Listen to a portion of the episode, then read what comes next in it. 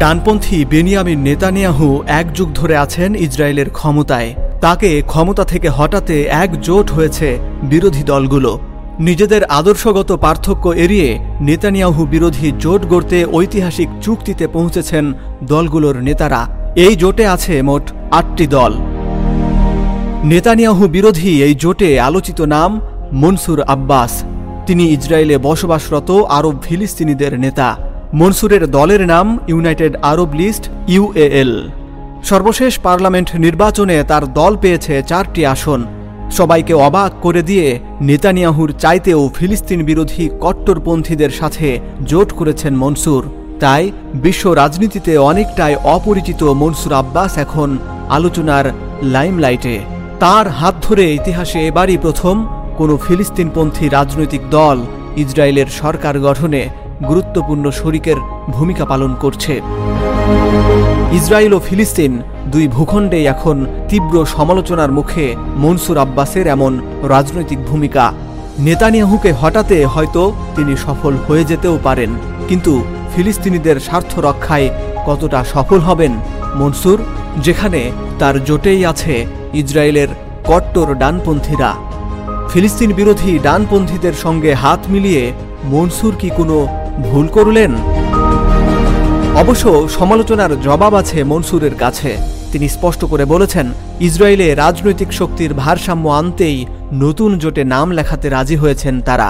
দাবি করেছেন, নতুন জোট সরকার গঠিত হলে তার দল নীতি নির্ধারণে ভূমিকা রাখতে পারবে, আর তা আরব জনগোষ্ঠীর জন্য লাভজনকই হবে।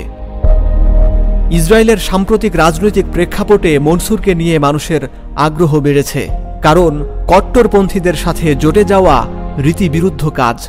ফিলিস্তিন বিরোধীদের সাথে জোট করে কীভাবে ফিলিস্তিনিদের স্বার্থ রক্ষা করবেন মনসুর?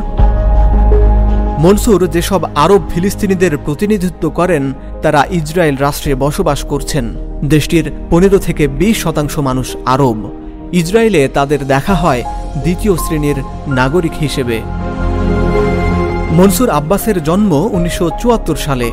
ইসরায়েলের উত্তরাঞ্চলীয় মাঘহার জেলায়। তিনি জেরুজালেমের হিব্রু ইউনিভার্সিটি থেকে ডেন্টালে পড়াশোনা করেছেন। পরে ইউনিভার্সিটি অব হাইফাই রাষ্ট্রবিজ্ঞান নিয়ে পড়াশোনা করেন। ছাত্রজীবনে আরব স্টুডেন্টস কমিটির সভাপতি ছিলেন মনসুর। সান্নিধ্যে আসেন ইসলামিক মুভমেন্ট অব ইসরায়েলের প্রতিষ্ঠাতা আবদুল্লাহ নিমার দারুইশের। এভাবেই রাজনীতিতে মনসুর আব্বাসের আগমন। দু হাজার সাত সালে ইউনাইটেড আরব লিস্টের সাধারণ সম্পাদক হন মনসুর আব্বাস। তিন বছরের মাথায় তিনি ইসলামিক মুভমেন্টের দক্ষিণাঞ্চলীয় শাখার ডেপুটি চেয়ারম্যান নির্বাচিত হন।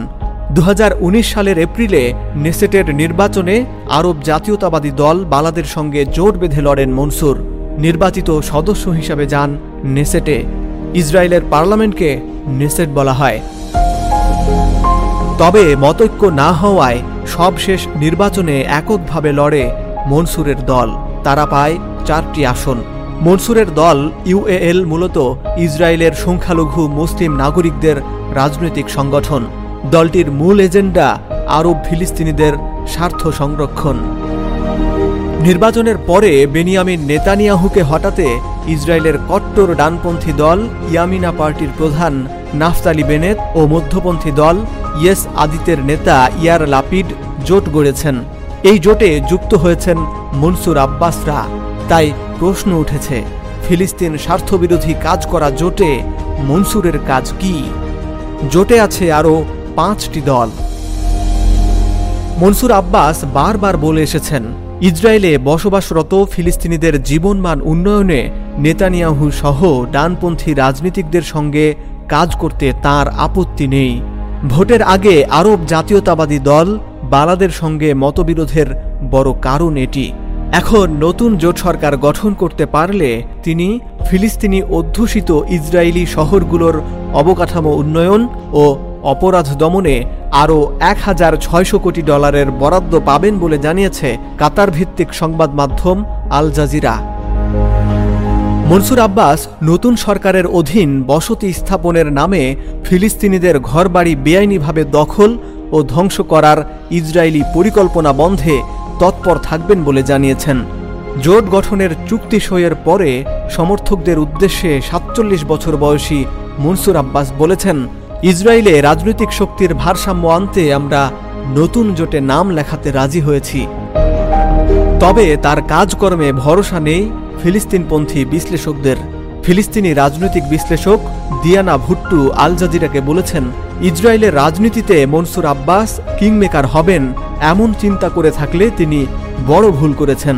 তিনি শুধু নতুন জোট গঠনে সহায়ক হবেন। তবে ফিলিস্তিনি হিসেবে এটা আমাদের কাজ নয়। আমাদের ভূমিকা হওয়া উচিত নিজেদের সম্প্রদায়কে রক্ষা করা। এই জোটে মনসুরের যোগ দেওয়াকে ভালো চোখে দেখছে না সাধারণ ফিলিস্তিনিরাও। গত দশ মে থেকে টানা এগারো দিন ইসরায়েলি বিমান হামলায় আড়াই শতাধিক ফিলিস্তিনি নিহত হয়। গাজা ভূখণ্ডে শত শত বাড়িঘর নিশ্চিহ্ন হয়েছে হামলায়। মনসুরের সিদ্ধান্ত সেই ক্ষতে লবণ ছিটিয়ে দিল কি? যুগে যুগে ঘটে যাওয়া ঘটনা এবং সেই ঘটনার পিছনের রহস্য নিয়েই হিস্ট্রি অ্যান্ড পলিটিক্স। ইতিহাস থেকে বর্তমানের অবস্থান তুলে ধরা হবে এই চ্যানেলে। জানতে পারবেন নানান অজানা তথ্য। আমরা সঠিক বার্তা পৌঁছে দেব আপনার কাছে। আমাদের কন্টেন্ট যদি আপনার ভালো লাগে, তবে অবশ্যই লাইক দিন, সুচিন্তিত মতামত তুলে ধরুন এবং তথ্য সমৃদ্ধ এই বার্তাটি ছড়িয়ে দিন বিশ্ববাসীর কাছে।